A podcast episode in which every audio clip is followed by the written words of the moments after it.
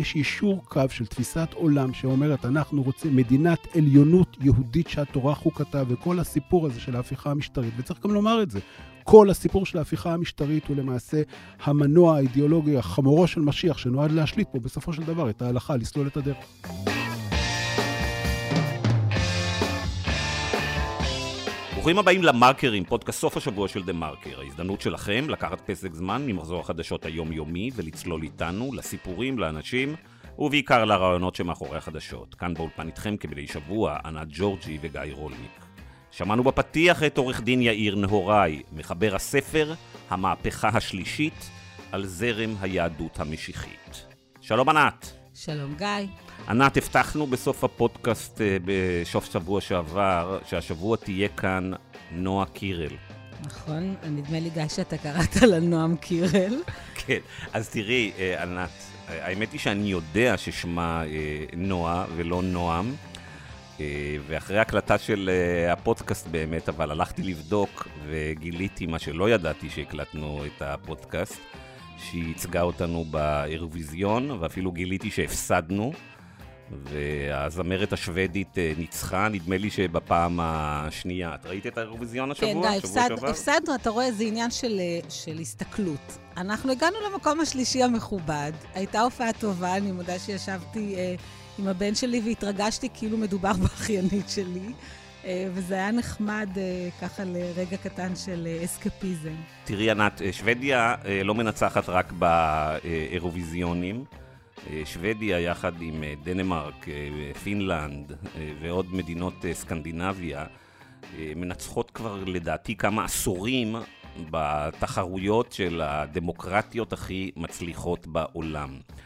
למעשה הסקנדינביות יחד עם קנדה וניו זילנד הם אולי המדינות היחידות בעולם עליהן אפשר להגיד שהדמוקרטיה בהן בעצם מתפקדת והיא יותר קרובה להיות מה ש...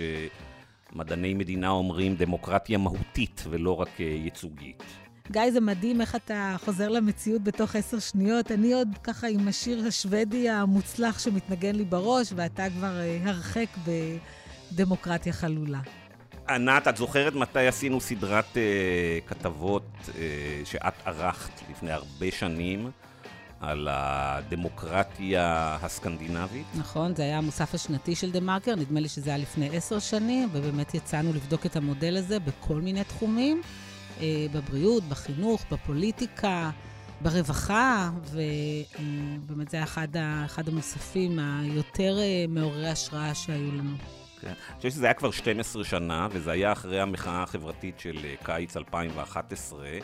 ברחובות האנשים צעקו שהם רוצים צדק אה, חברתי, ואנחנו במרקר חשבנו שהמקום היחיד שיש בו כנראה משהו שהוא קרוב לצדק חברתי זה אה, שוודיה, דנמרק ופינלנד, וכל אחד מהאורחים בדה מרקר נסע אה, לשבוע לאחת המדינות האלה כדי לבדוק איך נראה צדק חברתי והאם הוא רלוונטי לישראל. אבל בעשור האחרון שהזכרת, כנראה שלא הזהרנו מספיק את הקוראים אה, שלנו, לפחות לא מספיק אה, פעמים, ואולי לא בנחישות שדה מרקר יודע לעשות, מהאפשרות אה, של הפיכה משטרית בישראל, אותה תיזום קואליציה של, איך נקרא לה, פופוליסטים, משיחיים, חרדים ומושחתים. ובוודאי לא חשבנו שהכל יהיה נוהל על ידי מכון לובי שממומן על ידי מיליארדרים אה, ליברטריאנים אה, מארצות הברית. אה, ובמילים אחרות, נדמה לי, ענת, שהתוכניות שלך לעשות השבוע פודקאסט אסקפיסטי לא עלו יפה.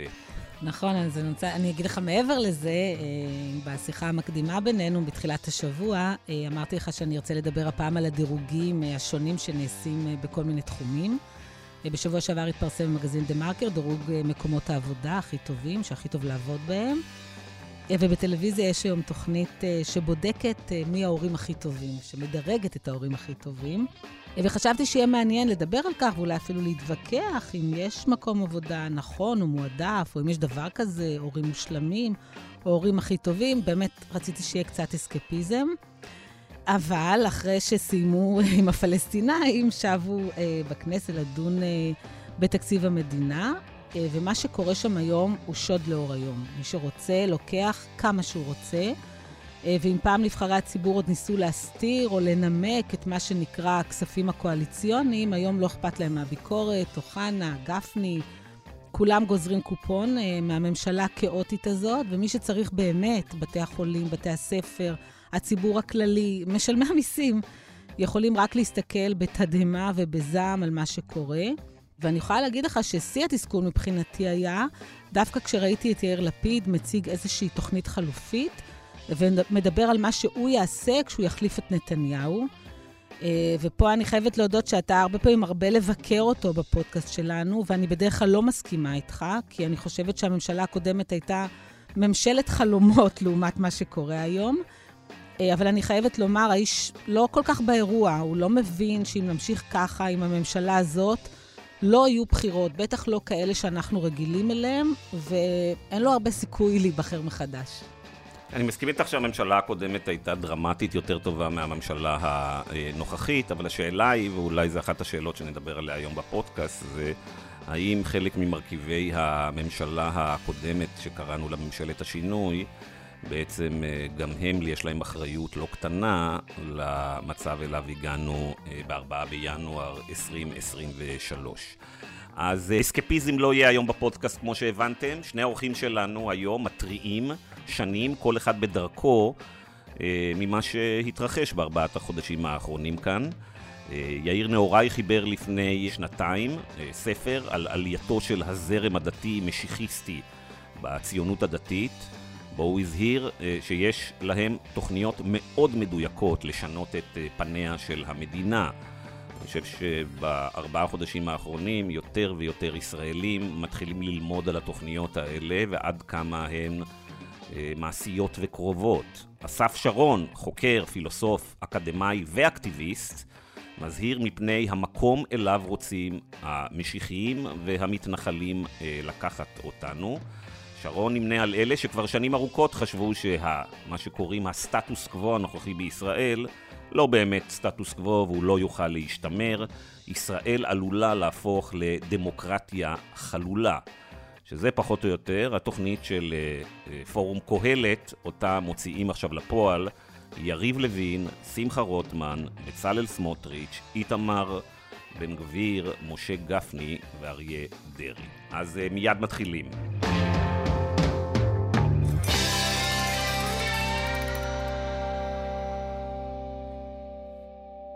שלום לאסף שרון ויאיר נהוראי. שלום גיא. שלום גיא. אז לפני שנצלול לנושא השיחה, אני רוצה לספר למאזינים שיש אה, לשניכם אה, מחנה משותף בביוגרפיה. שניכם גדלתם בציונות הדתית והלכתם לישיבות. אה, אסף, אתה היית בישיבת הר ציון, ישיבת עתניאל. וישיבת uh, שיח יצחק. יאיר, גם אתה גדלת בבית uh, ציוני דתי והלכת לישיבת נועם וגם לישיבת uh, נתיב מאיר. Uh, האם זה מקרה ששניכם צמחתם דווקא שם, או שאולי זה עזר לכם להבין טוב יותר את המציאות בישראל בעשור האחרון, לאן אנחנו uh, הולכים? נתחיל איתך, אסף. אולי זה לא מקרה, אני חושב שהיתרון בלגדול בציונות הדתית זה שיכולנו לראות מקרוב ובלי מסכות ובלי לשון כפולה לאן זה הולך, מה הם רוצים, לאן הם מכוונים, אה, עוד לפני שזה נהיה קצת יותר ידוע בציבור הרחב. יאיר? כן, אני חושב גם ככה, אני חושב שאחת הבעיות של הציבור, מי שלא גדל בערוגות האלה, אה, לא מצליח להבין את השפה, כי היא שפה שהיא אה, כפולה. ולכן אני מאוד מסכים עם אסף. צריך לגדול שם כדי להבין את השפה. אני גם יכול לתת דוגמה, אם, אה, אני אתן דוגמה למשל על אהבת ישראל, שזה אולי הדוגמה הקלאסית שמדברים איתנו על אהבת ישראל. אז בנקודת מבט משיחית, אהבת ישראל זה אומר שאם הוא אוהב אותך, הוא צריך לכפות עליך לקיים תורה ומצוות, כי הוא אוהב אותך, את היהודי שבך. אז כשהוא אומר לך אהבת ישראל, אתה חושב שאתה מדבר בשפה הפלורליסטית של אהבה, ואצלנו אהבה זה לתת לאדם השני להתפתח לפי דרכו. אז הנה דוגמה קטנה שצריך לבוא מתוך הערוגות כדי להבין את השפה. אני רוצה לשאול אותך שאלה אה, שקשורה לאנשים שגדלו בציונות הדתית. זה נכון שאני לא צמחתי ולא מכירה, אבל תמיד היה נראה שיש אפילו איזושהי זהות אינטרסים, אה, דרך אגב, בשונה מהחרדים, בין החילונים למה שנקרא כיפה סרוגה.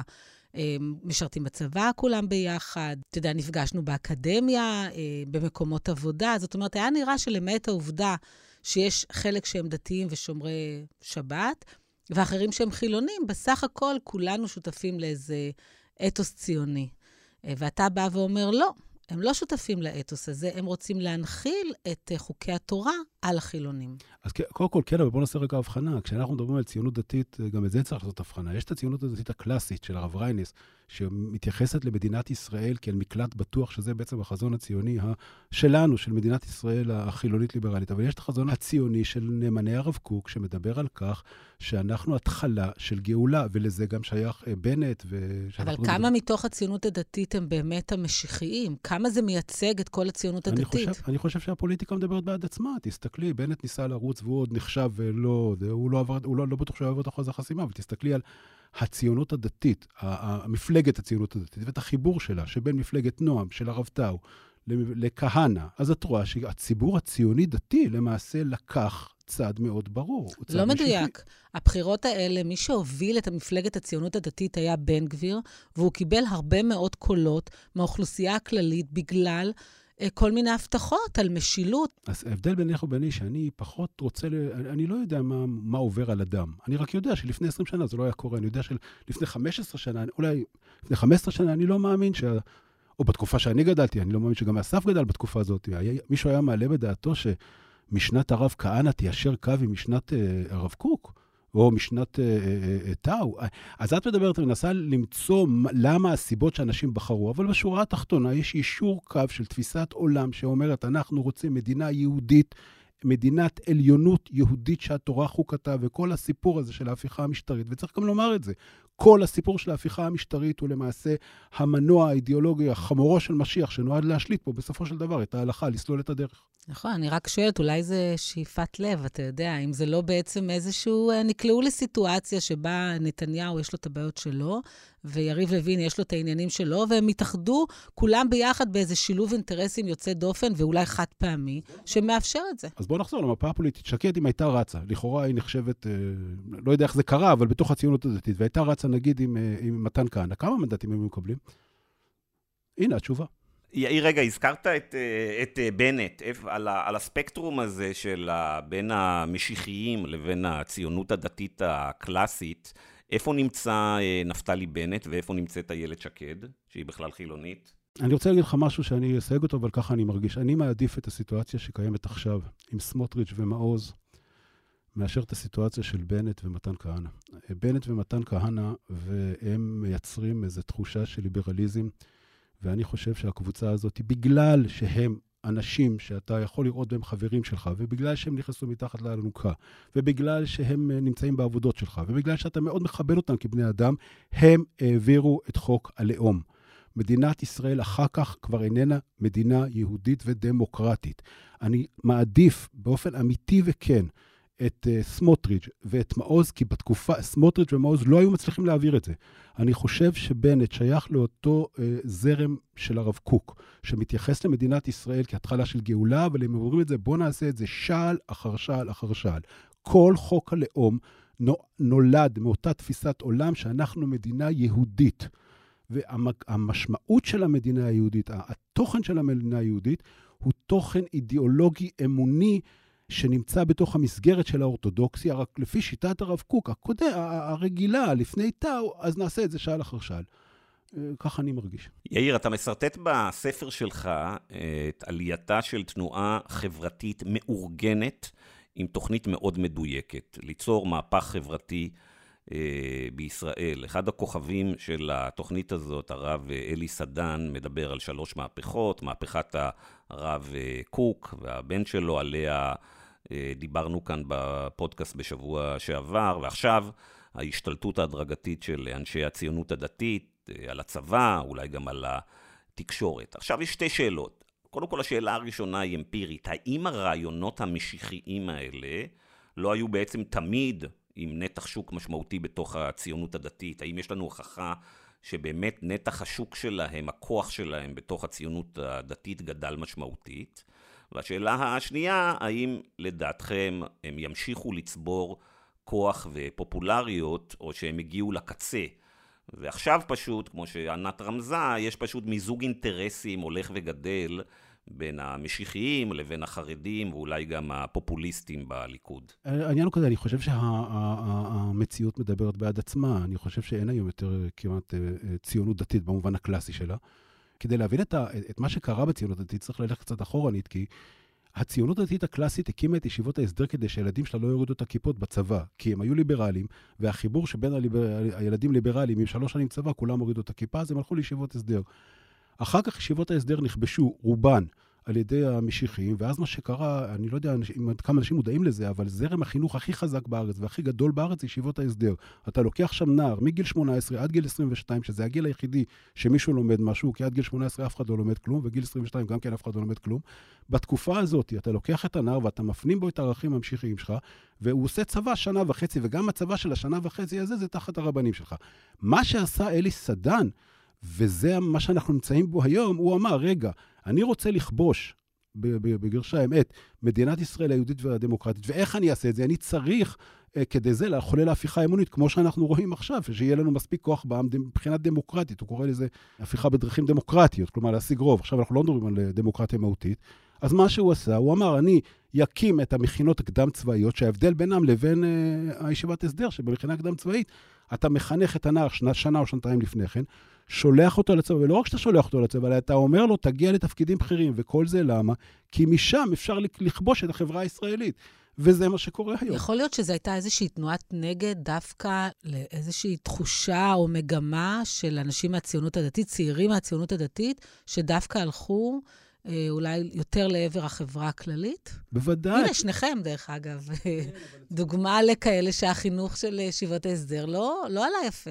תראי, אני, אני אגיד את זה בצורה אולי הכי עדינה והכי ברורה שאפשר. אתה לא, קשה מאוד לגדל ילד באווירה ליברלית, כאשר הוא רואה, חשוף לתרבות הליברלית, כאשר הוא רואה טלוויזיה, כאשר הוא הולך לד...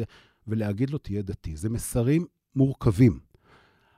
הציונות הדתית הקלאסית, שאנחנו מדברים על בורג וזה, הם שלחו את הילדים שלהם למכינות הקדם-צבאיות, לא בגלל שהם רצו, הם ידעו, אבל הם אמרו, יפנימו בהם את הערכים, הם יהיו חרדים כמה שנים, ואחר כך יחזרו להיות יש עם זה בעיה. הציונות הדתית, אני זוכר מתקופת מימד, אותה ציונות דתית קלאסית, הם לא הצליחו לעבור את אחוז החסימה. אסף, אתה מסכים עם, ה... עם הניתוח של אה, יאיר, אחד, הציונות הדתית הקלאסית בעצם זה הולכת ונכחדת, שתיים, זה רק ההתחלה? אני מסכים עם החלק הראשון בוודאי, הציונות הדתית הקלאסית של הרב ריינס ושרידיה במימד, לא קיים דה פקטו הדבר הזה. אה, אני חושב שצריך להיזהר מהבור הזה של להתחיל או ספקולציות או אנליזות אלקטורליות, כמה זה היה מקבל וכמה היא הייתה מקבלת. זה, זה לא תמיד המדד הנכון. יש לנו איזה פנטזיה, איזה דמיון שגדלנו עליו מלימודי אזרחות על דמוקרטיה, כן? שלכל אחד יש קול אחד בקלפי, אז כולנו שווים, ואז הכל נמדד במספרים. אבל זה אידיאל פוליטי, דמוקרטי, וזה לא המציאות. במציאות יש לפחות שני פרמטרים שמאוד חשובים שמשפיעים בפוליטיקה. אחד, זה אינטנסיביות, ושני זה ארגון. ולקבוצות שיאיר דיבר עליהן עכשיו, שהם היו אגף בתוך הציונות הדתית, אבל להם, לפחות מאז 67', הייתה את האינטנסיביות, ובסופו של דבר גם הצליחו להתגבש ארגונית בצורה מאוד מאוד אפקטיבית, אם על ידי השתלטות על מוסדות קיימים, או בעיקר הקמה של מוסדות אחרים. אנשים לא לוקחים בחשבון עד כמה עצם קיומה של תשתית, של מערכת חינוך, של מועצות מקומיות, של ארגונים של חברה אזרחית, מערך אדיר, רבנים שממומנים על ידי המדינה. כל האפרט הזה מייצר תשתית ארגונית שבקצה שלה אתה רואה אותה כשאנשים אה, הולכים להצביע, או כשצריך להביא אותם להפגנה, ויש את כל הארגון שיעשה את זה, אבל ברמה הרבה יותר עמוקה, היא הביאה לשינוי אידיאולוגי, שינוי תרבותי, בעיניי גם שינוי תיאולוגי ודתי מאוד מאוד עמוק בציונות הדתית. אסף, אתה עומד בראש התוכנית אה, פק"ם, פילוסופיה, כלכלה ומדע המדינה באוניברסיטת תל אביב. אני מניח שהסטודנטים שלך שמסיימים את התוכנית הזאת, מבינים את ההבדל בין אה, דמוקרטיה מהותית לייצוגית, אבל הם כנראה המיעוט בקרב בוגרי התיכונים בישראל וגם בוגרי האוניברסיטאות. בישראל 2023 לומדים תכנות, הנדסה או תורה. דמוקרטיה היא לא שם. כן, אני לא כופר בזה, גם לא אמרתי אחרת. אני מסכים איתך, ואני חושב שהרבה מאוד שנים החברה הליברלית הדמוקרטית בישראל הזניחה לא רק את uh, תחום החינוך, היא הזניחה בכלל את התחום הרעיוני. כי אני חושב הדבר הכי חשוב ש, שיאיר אמר אותו מקודם, מה שיש פה זה לא, אה, קוראים לזה לפעמים מהפכה משטרית או שלטונית או רפורמה משפטית, זה רק אה, אה, מרכיב אחד, אומנם מאוד חשוב, אבל מרכיב אחד במלחמת תרבות. ומה שיש פה זה מלחמת תרבות, מלחמת תרבות שלא התחילה עם הממשלה האחרונה, היא לא התחילה כשרוטמן הגיע לראשות הוועדה או כשלוין נכנס למשרד המשפטים. זאת אה, אה, מלחמה שמתנהלת לפחות דור, אם לא יותר. והמלחמה הזאת מתנהלת בין שני חזונות, שתי תפיסות עולם אה, עמוקות על מה זה המקום הזה, מה הוא אמור להיות, מה זה נקרא להיות אה, עם חופשי בארצנו, מה זה נקרא מדינה יהודית. והטרגדיה הגדולה היא שיש צד אחד, שכמו שאמרתי קודם, יש לו גם את הארגון וגם את האינטנסיביות וגם את הבהירות הרעיונית הזאת, שהוא עובד ומגבש אותה ומחדד אותה הרבה שנים, וצד שני שהזניח לחלוטין את הזירה הזאת. אתה בעצם אומר שהמחאות אם ככה אני מנסה לתרגם את מה שאתה אומר, המחאה הענקית שיש היום, היא בעצם לא נלחמת את המלחמה הנכונה. כי בעצם המוחים אולי מרגישים שאם נצליח לעצור את ההפיכה המשטרית, אה, אז הכל יהיה בסדר. נחזור להיות אה, דמוקרטיה ליברלית, אולי נחליף את הממשלה בבחירות הבאות. אה, כמו שאמרתי בפתיח, אפילו יאיר לפיד חושב ככה. אבל אתה טוען בעצם שיש פה עניין הרבה יותר גדול מהפיכה משטרית, שהחל הרבה קודם. אתה יכול אולי לקחת אותנו לאיזה מסע בזמן, מהרגע שבו ישראל החלה לצעוד בדרך למה שקוראים דמוקרטיה חלולה?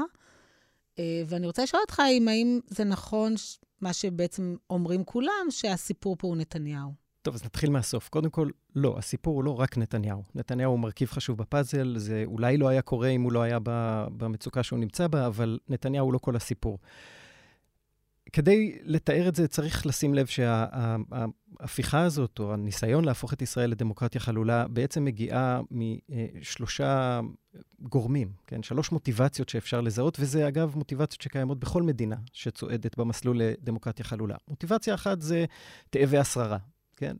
אה, אורבן הוא דוגמה מצוינת לדבר הזה, פוליטיקאים שמבינים שזה המסלול שלהם אל הכוח, ולהמשיך להחזיק בכוח, לבצר את שלטונם. הסוג השני זה תאוות ממון, כן? אותם אנשים שבאמצעות החיסול של המוסדות הדמוקרטיים, הביקורת הציבורית, התקשורת, בתי המשפט, יכולים בעצם לבזוז את הקופה הציבורית. וזה יכול להיות או מגזרים מועדפים שיכולים לשדוד את הקופה, כמו שאנחנו רואים, וזה יכול להיות מקורבים או פוליטיקאים בעצמם, אה, ששוב, הונגריה דוגמה מצוינת לדבר הזה. תסתכלו, כמעט כל מי שמקורב לאורבן בצורה כזאת או אחרת, הפך תראה מה קורה בשבוע האחרון בכנסת. בדיוק. אבל המרכיב השלישי הוא הכי חשוב, וזה המרכיב האידיאולוגי. והמוטיבציה האידיאולוגית, הקטר של המהפכה, אם את רוצה, זה לא רק תאבי השררה ותאבי הממון, זה האידיאולוגים. והאידיאולוגים האלה הם אותם גורמים שמהם מגיע האתוס, שמהם מגיעה האינטנסיביות הרעיונית, והרבה פעמים, כמו במקרה הישראלי, מהם גם מגיע הניסוח, הפרוגרמה. כן? זה לא מקרה שהפרוגרמה של ההפיכה המשטרית בישראל לא נוסחה במרכז הליכוד. ספק אם חברי הכנסת של הליכוד היו מודעים בכלל שזה הולך לקרות אחרי הבחירות. ואלה, איפה היא נוסחה? היא נוסחה באותם מוסדות, על ידי אותם אנשים שיאיר דיבר עליהם מקודם, של הציונות הדתית. אלה הם האידיאולוגים. והאידיאולוגים האלה, אנחנו צריכים לשאול את עצמנו, אוקיי, אז זיהינו מי הם, עכשיו אנחנו צריכים לשאול למה. ואני חושב ש... אני לא רוצה להצטרף לניסוח שלך שהמחאה לא נלחמת את הדבר הנכון. המחאה היא מאוד שאלתי, מרשימה. אני שאלתי, אני לא... אני חושב שהמחאה מאוד מרשימה, והיא הפתיעה אותי מאוד לטובה, ואני חושב שהיא הצליחה, לפחות בינתיים, אה, לעשות דבר שמדינות אחרות לא הצליחו לעשות, אבל זה רק תחילת הסיפור. לא, למרות שבפולין בשלב הזה, גם שם הצליחו לעצור, ואז זה נהיה יותר הדרגתי. נכון. אומרת, אה, גם לא הייתה בלימה חד משמעית, אבל נכון, על כל פנים, זה צעד חשוב וזה צעד ראשון, אבל זה לא נעצר שם. וכדי להבין את, את העומק של העניין, צריך לשאול את עצמנו לא רק מה הם עושים. אז השלב הראשון זיהינו, נכון? הם מנסים לעשות הפיכה משטרית בישראל ולהפוך את ישראל למקום שהוא לא באמת דמוקרטי, מה שאני קורא דמוקרטיה חלולה, אפשר לתת לזה שמות אחרים. אבל לא שאלנו את עצמנו למה הם עושים את זה. למה? למה לאנשים כמו רוטמן, כמו סמוטריץ', חשוב כל כך לפרק את ה... או, או לרוקן מתוכן את המוסדות הדמוקרטיים של מדינת ישראל? כאן בדיוק נכנס מה שאולי יאיר נהוראי אומר. אה, אבל אני רוצה, לפני שאנחנו ממשיכים בדיון, בואו ננסה אולי להבין איך נראית דמוקרטיה חלולה, אה, ובמה היא שונה בעצם ממשטר שהוא פשיסטי או, או טוטליטרי, או כל השמות שנותנים. כי בעצם... אתה לא רואה בסך הכל איזושהי אלימות אה, שלטונית ברחובות. אתה יודע, אתה, האופן שבו זה נעשה הוא שונה לגמרי, ואתה יודע, סיפרתי גם לגיא אה, בדרך, שבעצם אני מדברת עם אנשים ש... מה שנקרא תומכי הרפורמה, ואנחנו חיים בעולמות אחרים. זאת אומרת, הם מאמינים אמונה שלמה שזה הדבר הנכון. כן, את מזכירה לי עכשיו שמתישהו בתחילת ההפגנות מצאתי את עצמי באחת ההפגנות בירושלים, מחוץ לבית המשפט העליון, בסיטואציה מוזרה כזאת, שמצד אחד הייתה את ההפגנה הגדולה של מתנגדי הרפורמה, ומהצד השני היו, הייתה הפגנה יותר קטנה של תומכי הרפורמה, ובשלב מסוים שני הצדדים צעקו, דמוקרטיה. נכון, כי שניהם מאמינים שה, שהדבר הזה הוא דמוקרטי, אז איך זה יכול להיות? בדיוק, ולכן כתבתי גם את המאמר כדי לנסות לחדד את העניין הזה. כי למרות שזה טוב, בשלטים כותבים דיקטטורה וצריך להתנגד לדיקטטורה, אבל זה יכול גם להטעות. כי הדמיון הפוליטי הוא דבר נורא חשוב, והדמיון הפוליטי שלנו התעצב במאה ה-20, וכשאומרים דיקטטורה, אנחנו מדמיינים גולאגים ומשטרה חשאית, והוצאות להורג, ומשפטי ראווה, וכל מיני דברים מהסוג הזה. וזה לא קורה פה, וזה לא קורה בהונגריה, וזה גם לא יקרה, לפחות לא בזמן הקרוב. ו... זה אומר שני דברים, זה גם אומר שלפעמים זה נראה כאילו זה סתם זאב זאב, ומה אתם מגזימים, ו... אבל יותר חשוב מזה, אני חושב, זה מפריע לנו לראות את מה שבאמת קורה. ומה שבאמת קורה זה שהתופעה של דמוקרטיה חלולה היא שונה ממשטרים טוטליטריים ודיקטטוריים. במה היא שונה? דבר ראשון, היא מבצרת את הכוח שלה לא באמצעות אלימות. זה לא אומר שאין בשוליים אלימות לפעמים, אבל הבסיס של הכוח שלה הוא לא מבוסס על אלימות, ולכן אין את כל הדברים שהזכרתי קודם. דבר שני, היא אה, מקדמת את עצמה בשם הדמוקרטיה, לא בניגוד לדמוקרטיה. והיא עושה את זה על ידי החוק ועל ידי מנגנונים חוקיים לגיטימיים. בישראל זה נורא קל, כי החוק שלנו פרוץ לחלוטין, אין לנו חוקה, אין לנו הסדרים פורמליים, אין לנו כלום. אבל גם במקומות שהיה, אז משנים את החוקה. וכשאורבן משנה את החוקה, הוא עושה את זה על פי החוק, אוקיי? הוא לא עושה את זה באמצעות צבא ברחובות. זה יותר מזה, הוא גורם לחלק גדול מהעם להאמין שזה בסדר. עובדה שהוא נבחר שוב. עובדה, דרך אגב, שארדואן לא מפסיד את הבחירות האלה. כרגע הם הולכים לסיבוב שני, אבל יש סיכוי שהוא ייבחר שוב. זאת אומרת שבבחירות רגילות, לגמרי דמוקרטיות, הם נבחרים פעם אחר פעם. אז הם גם מצליחים להשפיע על דעת הקהל, לא רק שהם עושים את זה באמצעים שהם לגיטימיים. נכון, כי כמו שאמרתי, הם לא משתמשים בברוטליות, הם משתמשים בשליטה על דעת הקהל. לכן אמצעי התקשורת נורא חשובים להם. הפרופגנדה היא, היא מרכזית. אה, והמרכיב הנוסף שצריך לזכור, בסופו של תהליך, נשארת מראית עין של דמוקרטיה. זאת אומרת, הסטרקטורה הדמוקרטית נשמרת. המוסד, לא, לא יבטלו את בית המשפט, לא יבטלו את הבחירות, כן? באף אחת מהמדינות האלה זה לא קרה. אלא מה? מרוקנים אותם מתוכן, מנטרלים את הפונקציה הדמוקרטית שלהם, כמו שאמרת למשל על הבחירות, אז באמצעות מניפולציה של ועדת בחירות מרכזית, כללי הבחירות, gerrymandering, כן, משחק עם אזורי בחירה, כל מיני דברים מהסוג הזה, שהכללי המשחק מאפשרים אותם, אפשר לייצר מצב שיש בחירות, אבל כמעט אין סיכוי להחליף את השלטון. אסף, אה, בוא נדבר רגע, אני רוצה להעמיק במה שהזכרת, דיברת על תעמולה. אז אה, כמו שאמרת, בדמוקרטיות חלולות יש אה, בחירות חופשיות, אבל מערכת של תעמולה ושטיפת מוח מאפשרת לשלטון להיבחר שוב ושוב. עכשיו, כשמסתכלים מה שקרה בישראל, אז אנחנו רואים שבעשור האחרון, המשיחיים, הפופוליסטים והביביסטים, משתלטים בהדרגה על חלק ניכר מהשיח הציבורי. ראינו את זה בגלי צה"ל, בערוץ 12, אה, בערוץ 13, ועכשיו כמובן יש להם את אה, ערוץ 14. עכשיו, תוסיף לזה את כל אתרי האינטרנט של הזרמים הדתיים, ואת כוח ההפצה של הרשתות החברתיות, ואני שואל אותך, איזה סיכוי יש כאן לכונן דמוקרטיה ליברלית מהותית בעידן הזה. הרי ברור שלרעיונות הליברליים אין שום יכולת להתחרות ברעיונות הפופוליסטיים המשיחיסטיים, כי הרעיונות הפופוליסטיים והמשיחיסטיים הם פשוט מה שקוראים בעולם הטכנולוגיה והרשתות, הם רעיונות יותר ויראליים, הם יותר ממכרים, הם יותר מקטבים, הם יותר מושכים. תראה, אין ספק שיש פה אתגר שבכל העולם מתמודדים איתו כרגע, אבל אני אה, לא רוצה לקבל את ההנחה הפסימית שהנחת, ואני אגיד לך למה. נכון שהרבה יותר קל למשוך תשומת לב עם כל מיני דברים, מה שנקרא ויראליים, כן, שמעוררים, מסעירים רגשית ו- ותופסים את העין, אבל לאורך זמן, אם אתה מאמין שהרעיונות הליברליים והדמוקרטיים הם טובים יותר, אז הם גם יבואו לידי ביטוי. אני אסביר מה אני מתכוון. בסופו של דבר אנחנו רואים, לא רק בישראל, גם במקומות אחרים בעולם, שבציבור הרחב, הרבה פעמים, גם אם לרעיונות האלה קונים להם שביתה באופן זמני, בסופו של דבר הם מביאים לטרגדיה. זה יכול להיות טרגדיה מהסוג הכלכלי, וזה יכול להיות טרגדיה מהסוג של מלחמה. ישראל היא מקום מסוכן, וחלק גדול מהאנשים אה, שהיום אה, יוצאים לרחובות מדי שבוע, במסירות נפש, הרבה פעמים, אה, עושים את זה בגלל שהם מזהים יפה מאוד כמה הרעיונות האלה מסוכנים. אז אני לא חושב שיש פה איזו תחרות פופולריות, אני הייתי נזהר מזה, ואני חושב שלתקשורת יש פה תפקיד קריטי. אני אוסיף על זה עוד משפט אחד, כי חלק משיטת ההשתלטות על התקשורת נעשית באמצעות שיתוף פעולה, ברוב המקרים לא מודע של עיתונאים.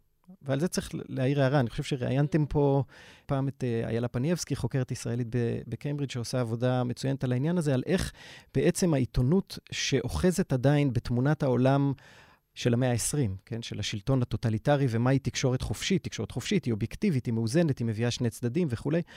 בעצם משתפת פעולה עם שטיפת המוח והדמגוגיה והפרופגנדה שהדמוקרטיה החלולה אה, מכניסה לתוך המערכת.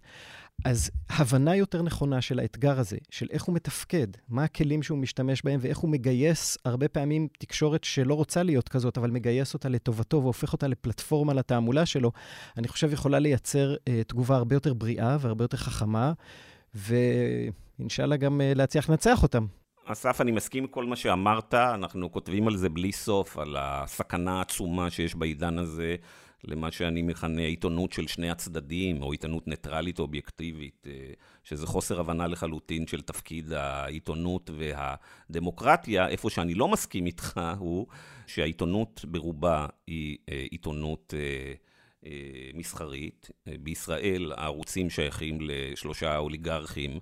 שאין להם שום עניין בדמוקרטיה. אני לא חושב שהעיתונא, שאתה אומר שהעיתונאים משתפים איזה פעולה מחוסר הבנה, אז אני אומר, אתה אה, שוכח לחלוטין מבתוך השלישייה של פילוסופיה, כלכלה ומדע המדינה, אתה מתעלם מכלכלה ומתמריצים כלכליים, והתמריצים בכל העולם לייצר כסף וכוח הם לחבק את עיתונות השני הצדדים. ברלוסקוני המציא את זה לפני 30 שנה, וראינו לאן הגיעה אה, איטליה, אחר כך רופרט מרדוק עשה את זה עם פוקס ניוז, וכמובן חברינו הטובים מרק צוקרברג ואילון מאסק. אה, מקדמים את הרעיונות האלה של תן לשוק הרעיונות הנהדר שמקודם על ידי פרסום אה, באינטרנט אה, לעבוד, והתוצאה אתה רואה בשטח. זה מה שראינו פה בארבעה בינואר. גיא, אני מסכים איתך לחלוטין. מטאפורת שוק הרעיונות היא אחת המטאפורות המזיקות ביותר בחיים הציבוריים והפוליטיים שלנו, לא רק בארץ, גם בארצות הברית. זה לא שוק והוא לא סוחר ברעיונות. זה, זה, זה ברור לחלוטין, ואני מסכים איתך שהעניין הכלכלי והעובדה שעיתון רוצה לעשות כסף אה, ולא לשרת את מטרתו של עיתונות, אה, זה, זה בעיה יסודית. כל מה שאני אומר זה שזה לא קרב אבוד. וזה לא קרב אבוד משום שלעיתונאים יש פה תפקיד, אבל גם לציבור יש פה תפקיד. וחלק מהסיבה שהעיתונות בארץ היום נראית כמו שהיא נראית, היא בגלל הרבה מאוד שנים שהצד הימני, ובפרט הימין הדתי שיאיר כותב עליו, עשה עבודה סיסטמטית, עקבית, לאורך שנים, עוד משנות ה-80, כשהם התחילו לדבר על, על התשקורת. אה, לחץ על העיתונות הקיימת ויצירה של פלטפורמות אה, משלהם, והצד השני פשוט הזניח את זה. אתה יכול אה, לשמוע מאורחים בעיתונות, שאתה יודע, כשאמנון אברמוביץ' אומר מילה, מיד המערכת מוצפת בטלפונים והודעות ותלונות, ומהצד השני זה כמעט אף פעם לא קורה. למה? כי לא התארגנו, כי לא עבדנו על זה, כי לא עשינו את זה, ואני יכול לספר לך משנים של ניסיונות. ליזום יוזמות מהסוג הזה, שגם הפוליטיקאים וגם בעלי הממון בצד שלנו פשוט לא התעניינו בדברים האלה, כמו שהם לא התעניינו ברעיונות מהסוג שפורום קהלת אה, עוסק בו. כשהקימו את פורום קהלת, בהרבה מאוד משאבים, ניסיונות לעשות דברים מקבילים משמאל נתקלו בדלתות סגורות, מסיבה מאוד פשוטה, כי אף אחד לא ראה בזה צורך או תועלת או רלוונטיות לפוליטיקה. הפוליטיקה זה הקמפיין הבא. ואולי יש עוד סיבה, אסף, וגם אני רוצה לשאול את זה את... Uh... את אה, יאיר. אמרת שיש בעלי הון מהצד שלנו, שזו אמירה מאוד מעניינת. והשאלה היא, העובדה שבעלי הון, ממה שאתה מכנה הצד שלנו, לא רצו לממן משהו מול קהלת, הוא שבתוך המסרים של קהלת יש גם דברים שבעלי ההון מאוד אוהבים. ופה השאלה היא אליך, יאיר, כמי שעוקב אחרי מה שקורה, הזרמים התת-קרקעיים בציונות הדתית. איך קרה שבנוסף למשיחיסטיות הזאת שהשתלטה על הציונות הדתית, עלה גם פתאום זרם חדש, שדוחפת אותו כמובן קהלת, וזה הזרם הליברטריאני שבעצם לקח אה, את הרעיונות שלו ממיליארדרים אמריקאים ומסביר לנו שהבעיה הגדולה ביותר היא צריך להחליש את הממשלה, צריך להחליש את כל המוסדות הדמוקרטיים ולתת לשוק החופשי אה, אה, לנהל את החברה ואת הכלכלה. מאיפה זה הגיע לתוך הציונות הדתית, הדבר הזה? בעיניי הדברים ממש קשורים אחד לשני, כי כשאתה רוצה להשליט את התורה כחוקת המדינה, כשזו המטרה הסופית שלך, ואתה צריך, דבר ראשון, לרסק את, את, את, את הדמוקרטיה המהותית, כי הדמוקרטיה המהותית היא עקרונות הצדק, השוויון וזכויות האדם, ואתה לא יכול לכפות את חוקת התורה כשיש לך את הזכות לחופש מדת. אז איך הורסים את זה? אז אתה צריך ללכת. צעד אחר צעד אחר צעד, והצעד הראשון הוא לרסק את, את, את, את בית המשפט העליון ואת, ואת בג"ץ. עכשיו, הדרך לעשות את זה, אתה לא יכול לבוא ולהגיד לציבור, טוב, תשמעו, אנחנו רוצים את התורה. אז דבר ראשון, הם מספרים סיפורים של דמוקרטיה, ואולי הדוגמה הכי בולטת במובן הזה, זה שעד כמה שזה יישמע אבסורדי, אותה קבוצה חרדית אה, משיחית שמה את איילת שקד באיזו תקופה אה, בראשה. תשאל את עצמך, האם המפד"ל הקלאסית באיזושהי קונסטלציה הזויה הייתה שמה איזו אישה חילונית לעמוד? בחיים לא. אבל הם משתמשים בנו כקטר לצורך הגשמת החזון שלהם. אבל אני רוצה עוד להוסיף משפט, ברשותכם, לגבי השאלה של האופטימיות והפסימיות. אני... אה, צר לי אסף, אני מאוד פסימי. אני חושב שמדינת ישראל שונה ממדינות אחרות, כי המאבק פה הוא לא, על דמוק... הוא לא רק הד... המאבק הדמוקרטי, הוא גם מאבק על זהות יהודית. והזהות וה... היהודית בקרב, אני לא, אני מפחד לומר, אבל כך נדמה לי שהרוב היהודי, הזהות היהודית מתנגשת עם הערכים הדמוקרטיים הליברליים. זאת אומרת, זה לא רק עניין של חינוך, אנשים מזהים את הזהות היהודית, אה, רוצים מדינה יהודית, כמשהו אנטי-דמוקרטי, וזה לא מדינה רגילה, כמו נגיד פולין וזה, ולכן... אתה אומר בעצם אי אפשר להשוות את הדמוקרטיה החלולה שעליה הוא מדבר אה, בפולין לזאת שבישראל, אבל אני... אני חושב, ש... אני, אני חושב שהיא פחות חלולה, אני חושב שאני מסכים לא, מאוד עם מה שאסף אומר. אני אומר שהחלולה... יכול להיות שהיא כן אולי יותר לכיוון של כפייה, מאשר של איזושהי אה, מראית עין של שכנוע?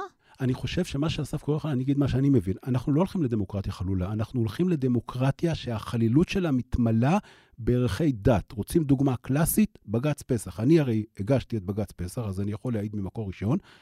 הדבר הראשון שהם עשו, הם אפשרו והם פועלים אה, לכך שברגע שהדמוקרטיה, כמו שאסף קורא לה, חלולה, היא תתמלא בעקרונות הדת.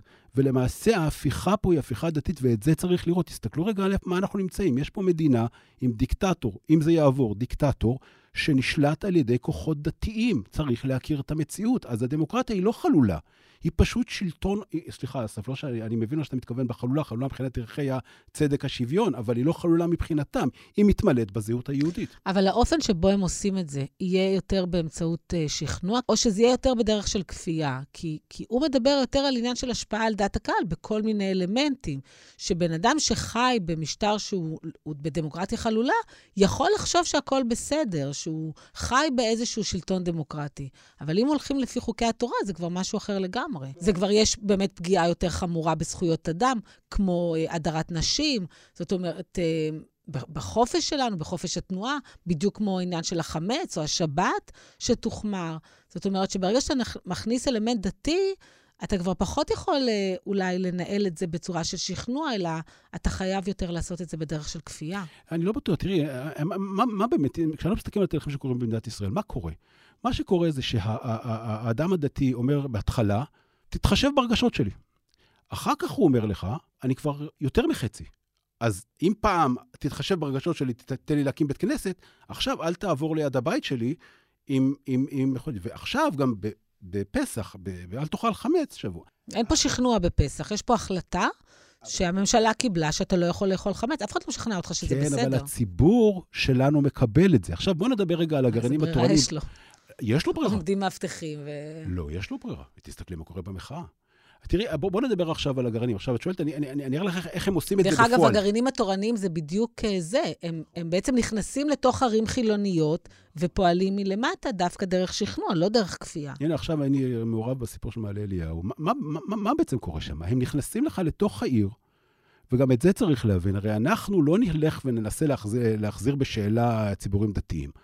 אבל הם הבינו שכדי לכבוש את מדינת ישראל לכיוון שהם רוצים, הם חייבים לכבוש את המעוזים של הליברליות. אז הם נכנסים גרעין אה, אה, תורני לתוך יישוב חילוני, אגב, לא רק חילונים, יותר קל להם, הם מסורתיים שם באופן טבעי, ואז הם גם מנסים לקרב למה שאני קורא רבקוק, זה לאו דווקא, זה, זה לא זה, אבל יותר חשוב, הם יוצרים לך קהילה של מהר מאוד 3,000, 4,000 איש מהזרם שלהם, והם משנים את ה, מבחינה אלקטורלית את הכוח הפוליטי של אותו יישוב, ובזה זה נגמר. ואחר כך אפשר כבר להעביר חוקים, ואז אתה אומר, אז משתמשים בטיעון הדמוקרטי, מה אתה רוצה? אני רוב. וזה הפרדוקס הגדול. כל הזמן השימוש בכלים דמוקרטיים כדי לחסל את הדמוקרטיה. ואנחנו לא למדנו לומר שהדמוקרטיה היא לא מתכון להרס עצמי. וגם לדמוקרטיה צריך להיות גבולות. אז אני רוצה רגע לחזור את ה... ממש אה, לעניין הכוח. אה, ובעצם גם במדינה הכי ליברלית שיש, אה, לנבחרי הציבור יש, וצריך להיות כוח, כי אחרת אתה לא יכול לנהל את המדינה. והשאלה אם אפשר לזהות באיזה שלב הכוח עובר מכוח לגיטימי, שנועד לשמור עלינו מאיומים פנימיים וחיצוניים, לכוח שהוא לא לגיטימי. והאם הגענו למצב שבו הכוח הוא לא לגיטימי? לא, תראי, הכוח במדינת ישראל, אה, בחלקו הלא מבוטל, ברור שהוא לא לגיטימי, בגלל שיש כיבוש של מיליוני אנשים כבר אה, הרבה מאוד שנים. אבל אם נשים את זה בצד, ולא כדאי לשים את זה בצד, אבל רק לצורך השעשוע, אז uh, התשובה היא די ברורה, כן? בשביל זה, זה כל הפרויקט הליברלי, הוא לעמוד על ההבחנה בין כוח לגיטימי לכוח שהוא לא לגיטימי, וצריך ללמוד הרבה בשביל להיכנס לפרטים, אבל התיאוריה הבסיסית היא די פשוטה. כוח שהוא מבוסס על הסכמה, ושיש לו בלמים, ויש לו ריסונים, ויש עליו ביקורת, זה כוח שהוא לגיטימי. וכוח שהוא לא כזה, הוא לא לגיטימי. עכשיו, מה זה אומר? זה, כמו שנאמר, אידך זה יגמור. זה בדיוק העניין, שברגע שאתה משכנע, אז יש הסכמה. ארדואן ייבחר פעם לא, לא, שנייה. לא, הסכמה זה רק תנאי אחד, נכון? זה, אמרתי, הכוח צריך להיות מבוקר, הוא צריך להיות מבוזר והוא צריך להיות מוגבל. כשהמנגנונים שאמורים לבקר, לבזר ולהגביל את הכוח מרוסקים, אז קיבלנו דמוקרטיה חלולה, ובהגדרה הכוח הזה יש עליו כותרת של דמוקרטיה, יש לו מראית עין של מוסדות דמוקרטיים, אבל הוא לא לגיטימי, בגלל שאין עליו את הרסנים. אז מה שמבחין בין דמוקרטיה מהותית לדמוקרטיה חלולה, אלה שומרי הסף, ועד כמה יש להם כוח, או עד כמה יש פיזור של סמכויות. כמו למשל בין הרשות השופטת אה, נכון, והרשות המחוקקת. נכון, כי זה מה שמבטיח שהכוח ישרת את כלל הציבור, ולא רק איזה סקטור, גם אם הסקטור הזה במקרה יש לו רוב אלקטורלי. אני רוצה להגיד משהו על, על, על הדברים האחרונים של יאיר. אני לא יודע אם, אם, אם זה חידוד או אי-הסכמה, אה, אבל, אבל היא נראית לי נקודה חשובה. המילה משיחיים היא בעייתית. אנחנו משתמשים בה הרבה כשאנחנו מתארים את הציבור הזה, ובמידה רבה של צדק, הם גם תופסים את עצמם ככה, ומדברים על מדינת ישראל כראשית צמיחת גאולתנו וכולי. אבל לרבים מאיתנו, אני חושב, יש איזה דמיון קצת ילדותי על, על, על מה זה משיחיות. כאילו מחכים לאיזה איש עם זקן לבן על סוס לבן שיגיע וייכנס לירושלים יום אחד, ובית המקדש ירד מהשמיים ותהיה סנהדרין. זה לא הסיפור, זה לא הפרויקט. יש פה פרויקט מסוג אחר. ושוב, כדאי מאוד להרחיק את עדותנו ולהסתכל על העולם כדי להבין על איזה תופעה אנחנו מדברים. אני הייתי מתחיל מאפיון ראשון, והוא אנטי-ליברלים. קודם כל מדובר באנשים אנטי-ליברלים, בזרמים אנטי-ליברליים. הם מציגים את עצמם כאנטי-ליברלים, וכשהם מתארים את האויב שלהם, הם מדברים על הליברליזם, לפעמים הליברליזם הפרוגרסיבי או הגלובלי. זה דבר ראשון. דבר שני, למה הם אנטי-ליברלים? מה מפריע להם בליברליזם? זה חוזר לשאלה שהעליתי קודם, של למה הם עושים את כל הדבר הזה? למה הם רוצים דמוקרטיה חלולה? והתשובה היא ברורה, רק צריך לשמוע מה הם אומרים. היא ברורה בישראל כמו שהיא ברורה בהונגריה ובפולין ובטורקיה ובמקומות אחרים. התשובה היא כי הם מעוניינים בדת פוליטית. דת פוליטית זה אומר שיש פה תפיסת עולם, זה לא רק רדיפת שררה ורצון להיות בשלטון, הם מאמינים שהמדינה צריכה לגלם את תפיסת העולם הדתית, את החזון הדתי, את המהות הדתית, כמו שהם תופסים אותה. וזה אומר משהו ש, ש, שגם בו צריך לדייק. לא מדובר פה על כפייה דתית. במובן הזה, חוק החמץ הוא דוגמה לא כל כך טובה, משום שמה שצפוי להיות, אתם זוכרים, בשנות ה-70 וה-80 היה הרבה עיסוק בישראל בכפייה דתית, כן? מלחמות השבת וכולי. הצהרה היא הרבה יותר עמוקה מחקיקה שתתערב לנו בחיים ותסגור לנו כביש או תסגור לנו את בית החולים בפסח. הריב הגדול פה, המלחמה, המלחמת הרעיונות שהזכרתי קודם, היא מלחמה על המרחב הציבורי, על האופי של החברה ושל המדינה. ולכן כששואלים מה יקרה אם הם יצליחו, במובן המיידי לא, לא בהכרח יקרה הרבה. זה לא שמחר בבוקר נקום ויהיו אה, משטרת דת ברחובות. זה לא איראן. אבל מה שכן יהיה, זה שהאתוס הלאומי שלנו ישתנה, והוא כבר משתנה. זאת אומרת, הניסיון להציג מודל אחד של יהדות, היהודי הציוני-דתי, הוא היהודי האידיאלי, זה להיות יהודי באמת. כל היתר זה גרסאות חברות, זה יהודים פגומים, הם לא מספיק טובים. גם מזה... החרדים? בעיני מי? בעיני הציונות הדתית. זה תלוי, ברור שהם יותר טובים, כי הם גם ציונים, כי הם גם לאומיים. אבל החרדים רק מבלבלים פה, להכניס את החרדים לתמונה, אני חושב, רק מבלבל. לכן ההתמקדות בגיוס עכשיו מזיקה מאוד לדעתי. זה הסטה של הפוקוס מלב העניין. השאלה היא לא כמה חרדים יגייסו, אני אגלה לכם, אתם יודעים יפה מאוד, לבד לא יגייסו. זה לא השאלה פה. כן, אבל הפעם יש לנו, עם החרדים זה כבר לא עניין הגיוס, זה העניין הזה שבונים פה מערכת חינוך אה, פרטית מושחתת שממומנת על ידי כספי ציבור. זאת הבעיה עם החרדים. אמת, יש הרבה בעיות. אני חושב שצריך לטפל בהם. אני רק, חשוב מאוד לעשות את ההבחנה בין החרדים, שעדיין, למרות השינויים שחלים שם, הם עדיין מגזר שרוצה לשמור על האוטונומיה שלו, על הפריבילגיות שלו, על כל הדברים שמעסיקים אותו כמגזר שרוצה לשמר איזשהו אורח חיים ומבנה אה, קהילתי מסוים, לעומת הציונות הדתית, שלא עסוקה בלשמור על אורח החיים שלה, היא רוצה לשנות את אורח החיים שלך. לכן הגרעינים התורניים, לכן העמותות שנכנסות אלינו לבתי הספר, לכן המהפכה, המהפכה המשטרית, כי הם צריכים לשנות את מה זה מדינת ישראל. ממדינה שהיא ביסודה, או לפחות שואפת או מסוגלת להיות דמוקרטיה ליברלית, למדינה שהיא אולי יש לה צורה דמוקרטית, אבל שהאתוס שלה והעקרונות שמארגנים את המוסדות הציבוריים ואת המרחב הציבורי, זה עקרונות ששאובים מהחזון הדתי שלהם. אז כל הסיפור הזה על אה, הסכמה רחבה עם ההפיכה המשטרית וכל הדיונים בבית הנשיא, זה בעצם סתם, זה מראית עין. לא יכול להיות פה מצב של הסכמה אה, רחבה, כי במחשבה שלהם בעצם יש דרך אחת, והיא הדרך הנכונה. חד משמעית, ברור שמדובר פה על אידיאולוגים, לכן היה חשוב לי להדגיש את המרכיב האידיאולוגי במהלכים האלה, ואיתם לא יכולה להיות הסכמה רחבה, כי יש פה אי-הסכמה יסודית עמוקה, שהרבה מאוד אנשים בצד שלנו... כי אנחנו בעיניים שלהם טועים.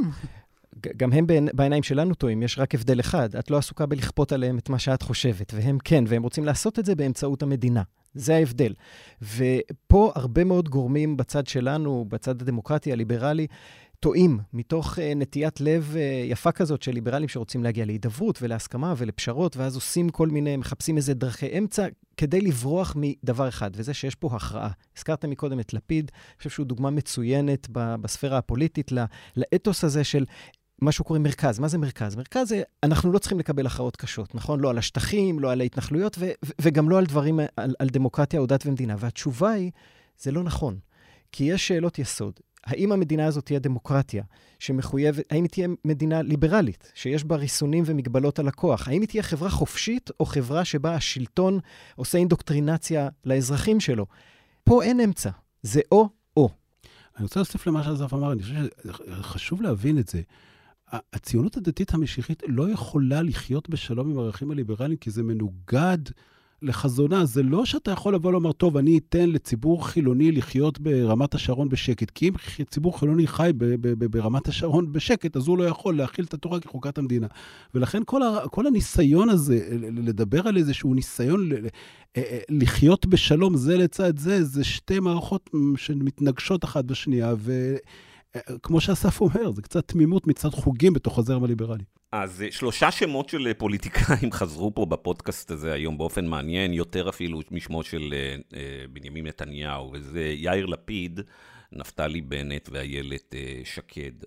אני רוצה לגלות לכם שבתוך האולפן הזה ובתוך דה מרקר יש ויכוח ער בשנים האחרונות, ובעיקר בארבעה חודשים האחרונים, והוא מי הכשיר את הלבבות להפיכה המשטרית הזאת שאנחנו רואים עכשיו. למי יש אחריות יותר גדולה? לנתניהו, או דווקא לבנט ושקד, ובמידה מסוימת גם ליאיר לפיד? אז בואו נשמע את דעתכם, uh, אסף. צריך לחשוב על זה קצת. אה, ככה, מהראש, אה, הדבר הראשון שהייתי אומר זה חד משמעית יאיר לפיד. אני חושב שפשוט מהפוזיציה שהוא מגיע ממנה, אה, הוא אה, נעשה דמות מרכזית, ואפשר לומר אפילו המנהיג של חלק גדול מהציבור הדמוקרטי הליברלי בישראל. ובמקום להעמיד אלטרנטיבה, אלטרנטיבה רעיונית, סדורה, מקיפה, עמוקה לצד השני, הוא היה עסוק כל הזמן או בלהתחפש לצד השני, כמו בתחילת דרכו, כן, כשהוא ניסה להתחפש לימני ולדתי ולכל מיני דברים כאלה, או לברוח מהעימותים, לברוח מה, מהצורך להכריע בשאלות הקשות. אני חושב שזה שיחק תפקיד הרבה יותר משמעותי בהכשרת הלבבות, ו, ואפשר לראות גם עכשיו איך זה ממשיך לשחק תפקיד, כי כל עוד לא תהיה אלטרנטיבה מקיפה, רעיונית, חזקה, כן, אמיצה, אז uh, בסופו של דבר זה יהיה קרב מאסף, וגם אם נבלום את זה כרגע, הם יחזרו בדרך אחרת, אם נוציא אותם מהדלת, הם יחזרו מהחלון. כי כמו שיאיר אמר, זה בליבת החזון שלהם. יאיר? לי בכלל אין ספק, אני הייתי אה, מעניק פרס ישראל ולהדליק משואה לבנימין נתניהו, לבן שלו יאיר נתניהו, ולמעוז ולסמוטריץ' ול... מה עם שרה? לא כלום. שרה בוודאי, לא, גם, שרה גם, לא כן, גם שרה. ואני חושב, אני אגיד לך גם למה, כי אוקיי, אני... שלא יהיה לנו עניינים פה בפודקאסט עם שרה.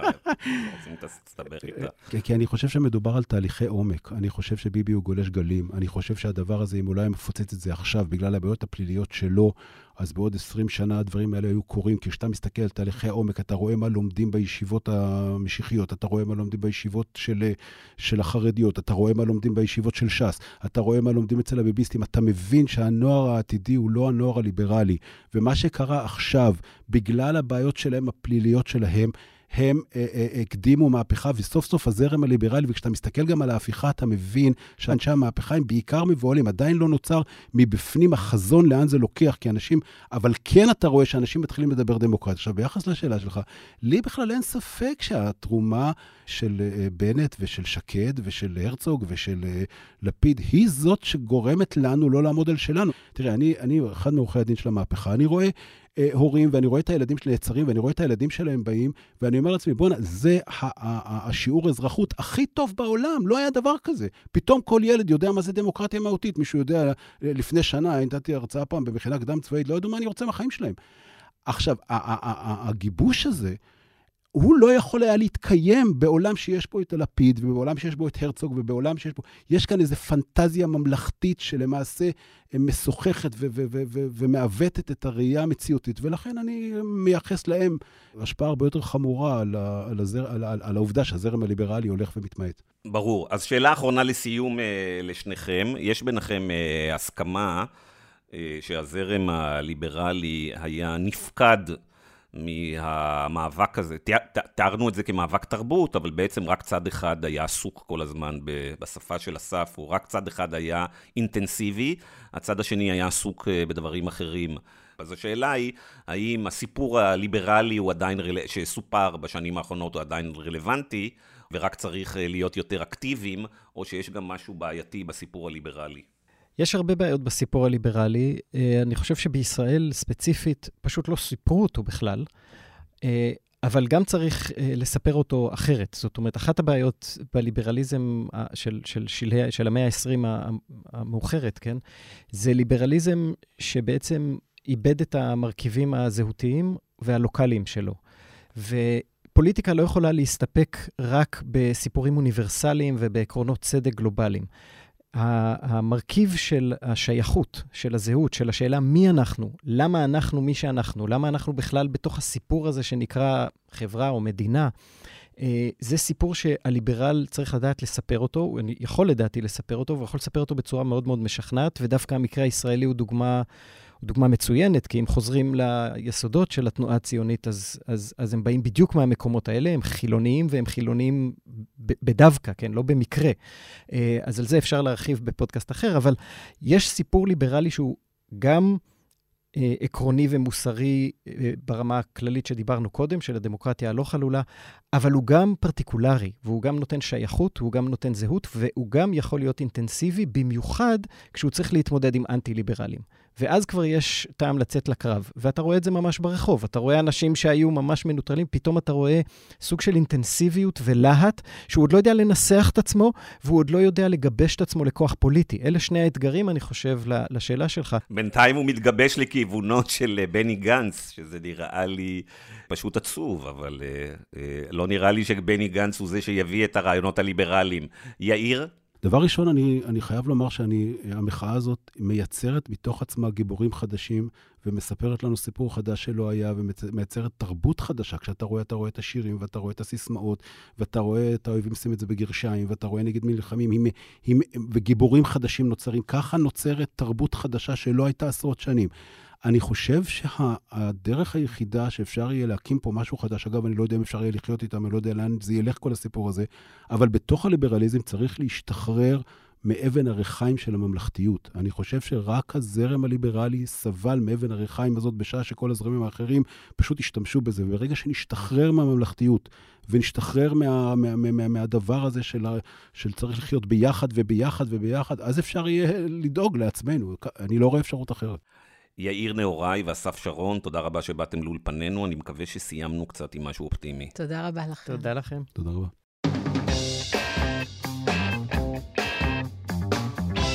אה, אני רוצה דווקא ככה להמשיך את הקו האופטימי. באחד הסיורים שלי, אני חושבת, במחאה, אני חושבת שזה היה בבקו"ם, עם אנשי המילואים, אחד מהם אמר לי, זאת הפעם הראשונה שבה אני ממש מרגיש ישראלי. אז הוא לא ידע להגיד מה זה ישראלי, אבל יכול להיות שהייתה פה איזושהי התחלה של בניית אתוס אה, של ישראליות חדשה, מאחדת, ליברלית, משותפת. אה, ויכול להיות באמת שזה מה שהיה חסר, ואולי דווקא מה שקורה היום אה, יגרום לזה לצמוח. את יודעת, ענת, הוזכר פה על ידי שני המרואיינים אה, שלנו, הוזכרו ראשי ממשלת השינוי כמי שבעצם לאורך הרבה מאוד שנים הכשירו את הלבבות להפיכה המשטרית ולניסיון של חיסול הליברליזם בישראל, ואחד השמות שהוזכרו זה באמת יאיר לפיד, שבגלל הדומיננטיות שלו בערוץ 12 ולפני זה בידיעות אחרונות, ב-20 השנים האחרונות, אה, הגדיר עבור לא מעט ישראלים זה מהו ישראלי. אה, ויכול להיות ש- שצריך לחשוב מחדש מהו הישראליות, לא לפי אה, אה, לפיד, בנט, אה, שקד ונתניהו, אלא לחפש אה, ישראליות חדשה. אני חושבת שהיא צומחת היום במחאה, אבל אולי זו רק תחילת הדרך. אני מקווה מאוד שאת uh, צודקת, אנחנו עדיין ב-250, 300 אלף, אולי 400 אלף איש שיוצאים לרחובות כל uh, סוף שבוע. שהתחילה ההפיכה המשטרית, אני כתבתי שצריכים להגיע ל-800 אלף. אז יכול להיות שאלה שנשארים בבית יישארו בבית, אבל הם תומכים באלה שיצאו לרחובות. אבל זה יתברר בשבועות ובחודשים הקרובים. ענת, לא עשינו אסקפיזם השבוע, אז שבוע הבא. יאללה, רוצה את נועם קיר? טוב, אה, דן, תיתן לנו את השם של השוודית שזכתה באירוויזיון. לורן, גיא, הבן אדם חי על ענן. תיתן לנו אותה אה, לסיום. מה את רוצה, שניתן לסיום אה, שירים ש... שבאים מהישיבות של אלי לא, סדן. לא, לא, אני מפרגנת לשוודיה. מפרגנת לשוודיות, כן, כן. אני חושב ששוודיה זה בסך הכל מודל, מודל בסדר גמור, אז אנחנו נסיים עם, ה, עם השוודית. עד כאן המרקרים להשבוע. אם אהבתם את הפודקאסט, אל תשכחו להירשם בחנויות הפודקאסטים של אפל, ספוטיפיי וגוגל. תודה רבה לעושים במלאכה, לאמיר פקטור המפיק, לדן ברומר העורך האגדי, לשני האורחים שלנו, יאיר נהוראי ואסף שרון. תודה רבה לך, ענת. תודה, גיא. ולהתראות בשבוע הבא. No,